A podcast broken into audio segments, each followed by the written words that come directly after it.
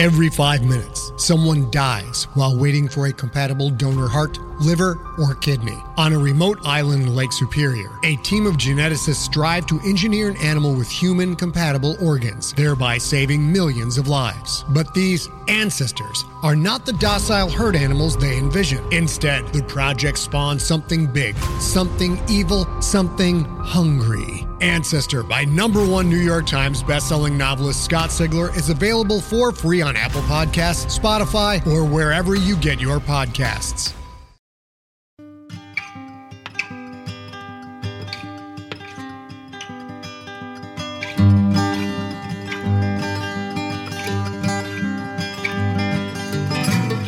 Hello and welcome to the Drabblecast, episode 352. The Drabblecast is a weekly audio fiction magazine that brings strange stories by strange authors to strange listeners, such as yourself. I'm your host, Norm Sherman. Wow, March already? Halfway through March, I mean already, but who's counting, aside from everyone who ever had anything historically to do with the development of a calendar year? And why don't you go tweet about it? We're gonna catch up, no worries. I've got two or three episodes or nine or ten. Clearly, I've already stated my position on the function and relevance of counting, all ready to go. And since it's March, presumably, we're all ready to go with, as you might know, our time honored and much celebrated, meh, not really compared to Lightspeed magazines, which started doing this one year ago, but way bigger, tribute month to women writers in science fiction. As we like to call it around these parts, Women and Aliens Month. This is our fifth consecutive year of honoring new women writers writing specifically in the field of SF, specifically, so specifically in the field of SF, that they specifically are writing about aliens. And this may be the best year of all, folks.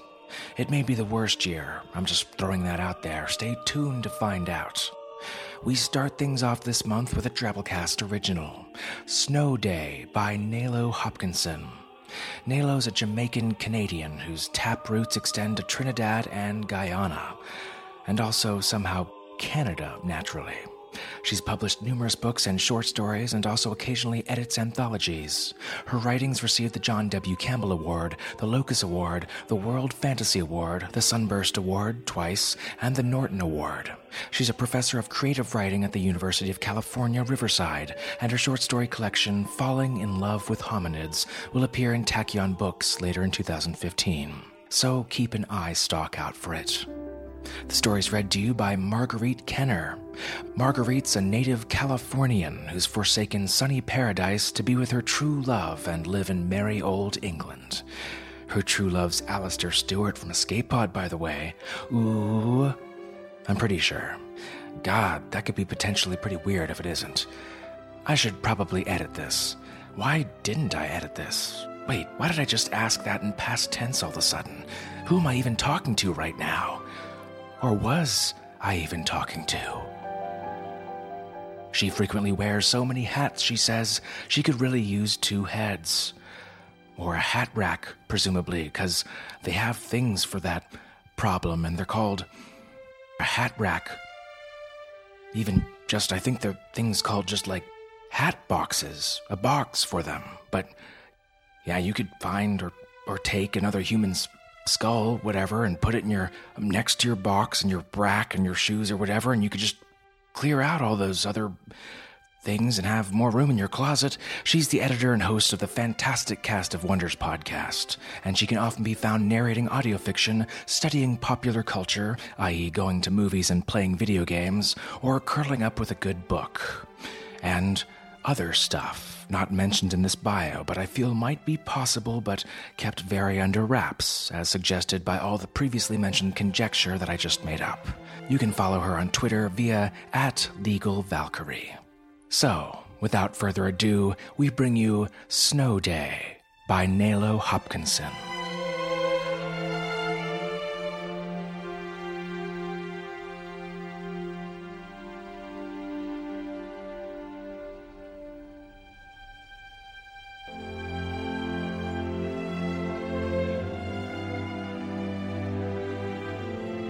The shovel bit through the foamy snow on the top stair of my front porch, then stopped with a clang. I scraped away the snow to see what was underneath. Ice. Serve me right for not shoveling after the snow had fallen last night. It had thawed, then the temperature had dropped into the deep freeze, and now the steps and the sidewalk were frozen solid. On the street, a few cars and a bus slewed through the slush. The city had declared a snow day, so there wasn't much traffic out. I sighed and began shoveling in earnest. I'd have to scoop all that snow into the road, then crack the layer of ice and start in on that. The small of my back was already twinging in anticipation of pain. I scooped the shovel under a big load of snow. You need to live with your legs, said a voice behind me. It managed to sound both squeaky and hoarse. I turned. No one there. Just a raccoon perched on my green organic waste bin. Damn things had been trying to figure out how to open it for months. Almost every week, the bin had new tooth marks. Scram! I shouted. I dropped the shovel, clapped my hands together to frighten the raccoon away. The raccoon jumped off the bin and hid behind it. It peeked out at me, Geez, no need to get snarky. I was just giving you some good advice. Its mouth wasn't moving. All right, I said, looking around. Who's the ventriloquist? I couldn't see anyone. Most of my neighbors were at work, and Granny Nicole, who usually spent the day at her window watching the world go by, had her blinds drawn today. The raccoon stepped out from behind the bin and sniffed the air in my general direction. Lady, it's no fun being able to understand you either. It's creepy inside a human's head. Got any scraps? It's slim pickings out here in this weather. Shoo! I waved my shovel at it. If I could get it to go away, the prankster's trick would be spoiled. The raccoon backed up out of the way of the shovel, but stood quietly watching me, though I could see its snout twitching in the general direction of the green bin. I'd had had fish for dinner, and the bones and skin were in there right on top. I thought I could smell them, and they made my mouth water. I could imagine how they would taste, how the bones would crunch in my teeth, how I would save the head for last, holding it in my little black paws. Ew. As if. Suppose the raccoon was rabid. Should I call someone from the city? The raccoon went over to the fence, swung itself up onto the palings, climbed to the top, and crouched there unhappily. You're just gonna let them take that fish head away, aren't you? I ignored it. I scraped the snow off the icy steps, trying to pay no attention to the way I hungered for the offal I'd thrown away, the splintery feel of the wooden palings under all four of my paws, the way that my eyesight seemed fuzzy, and the sound of the cars too loud. I wasn't thinking in raccoon. I wasn't. When I was done, I stood at the bottom of the five steps and looked up at them. The glare from the ice coating them hurt my eyes. I turned my head, backed up a little. Watch out! came the smoky voice. I heard a scraping, screeching sound and leapt out of the way just as a car skidded up onto my sidewalk, missing me by inches. My front steps stopped it. The stairs shook but held, although the ice splintered away. A man leapt out of the driver's side. My God, I'm sorry, he said. Are you all right? I'm fine, I told him. But really, I wasn't paying him much attention. I turned to the raccoon, still crouched on the fence. Thank you. You're welcome, it growled. Just consider it my payment for your tomatoes. That was you, then. You destroyed all my plants. The raccoon shrugged. Lady, said the man, I'm so sorry. By then, a teenager had climbed out of the passenger side. It's the brakes, she muttered. Your brake shoes just went. She looked at me and rolled her eyes. 1999 Passat. The rotors are crap. I told Dad he'd soon be singing the ancient Volkswagen blues. Never mind that, her father said. Look, it's the same here, too. He was pointing at my backyard. From out of it, from everyone's yard, really, squirrels were climbing down from the trees and converging on the street. Raccoons came too, and the occasional deer, mice, rats, cats, and dogs. A moving carpet of snails and slugs, more bugs than I wanted to think about, Birds were massing in the sky, flocking to the electrical wires and the lintels of houses. I saw a gazillion sparrows, a million pigeons and gulls. Even the hawks were flocking. Hawks don't flock. It was like this on our street, too, said the man. I got us out of there, but it's the same everywhere. What's going on? I asked. Beats me, lady, warbled a starling from the railing of my abused stairs. And can you open that plastic thing already? Some of us are hungry here. I heard a hollow crash and a tiny metallic tinkle. A bear had cracked the bin open with one swipe. Cautiously, the smaller animals neared it, moving in on the feast. Now the people were showing up in cars, on foot through the snow, in wheelchairs, on bicycles. They gathered by the side of the road, leaving the street itself clear. That was important. I knew it somehow. Granny Nicole's door opened. She let her dog Trevor out. Good morning, everyone, she said. She stepped out onto her porch. She was carrying a bird cage. In it, a parrot shrieked and hopped from its swing to the floor of its cage and back again. Shh, Billy, shh, she crooned.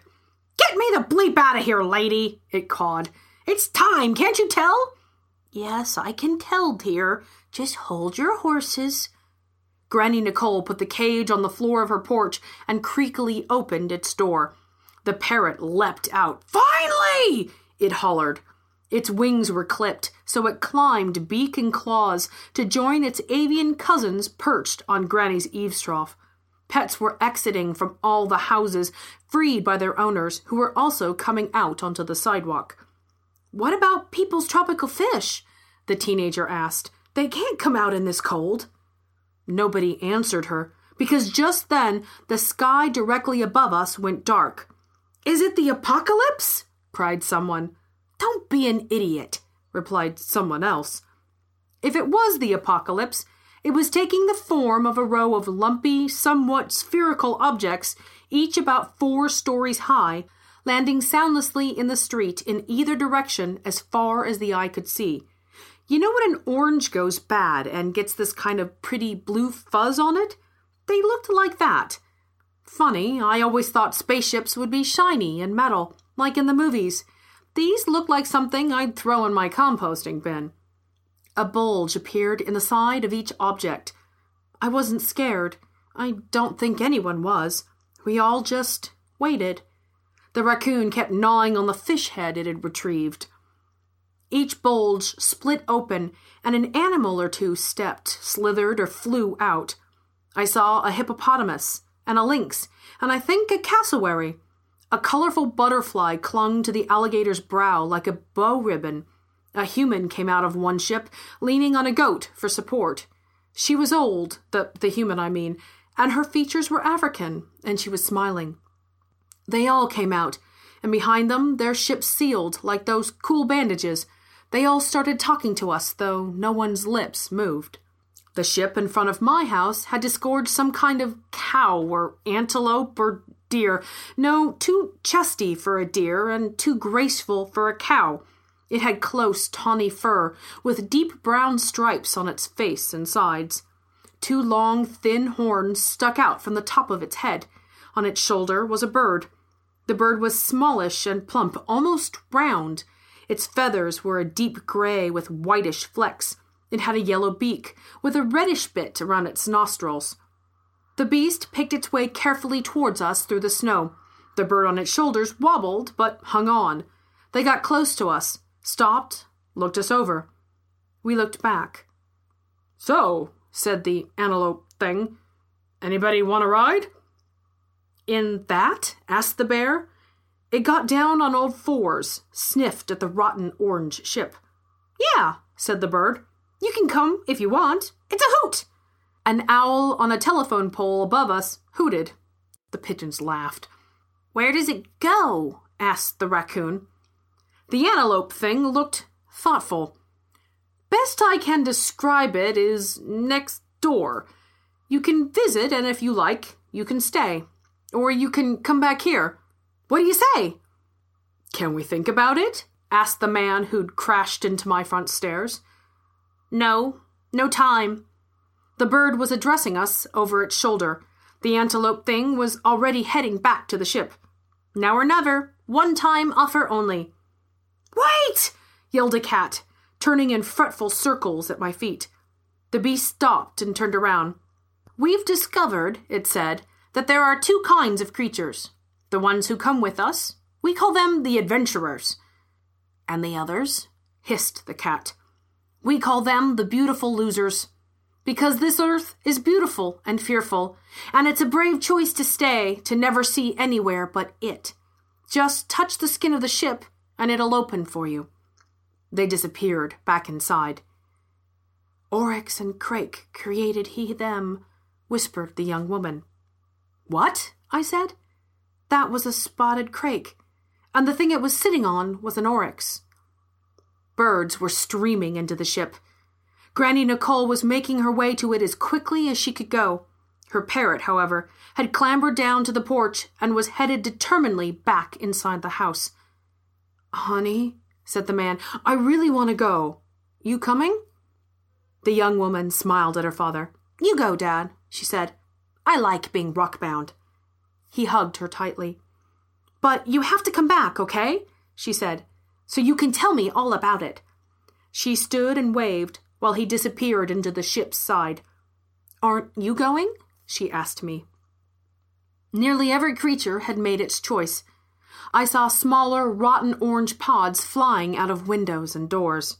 The tropical fish, I thought, and the shut ins and the babies. I guessed that some of the ships had gone into the rivers, lakes, and seas.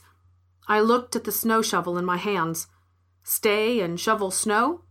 Or go and see what lay next door to this world? The young woman gave me a gentle shove on the shoulder. Go on, she said.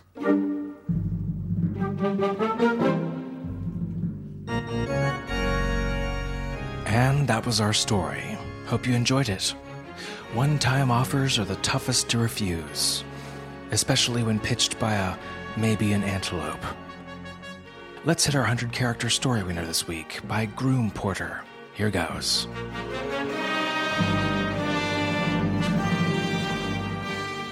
He heard voices in his hard drive's white noise and shivered in the cold after the furnace fan told him what he must do.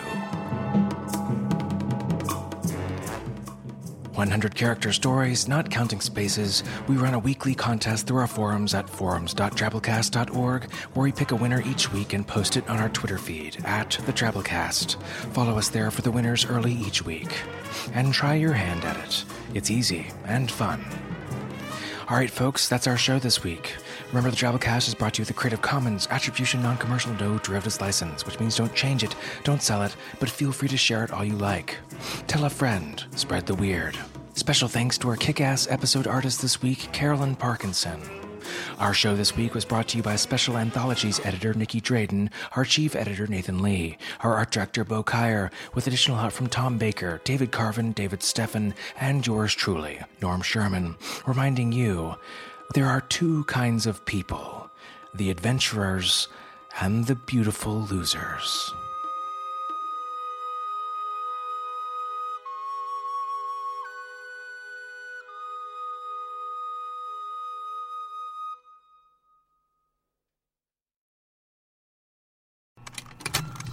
Contained herein are the heresies of Radolf Burntwine, erstwhile monk turned traveling medical investigator.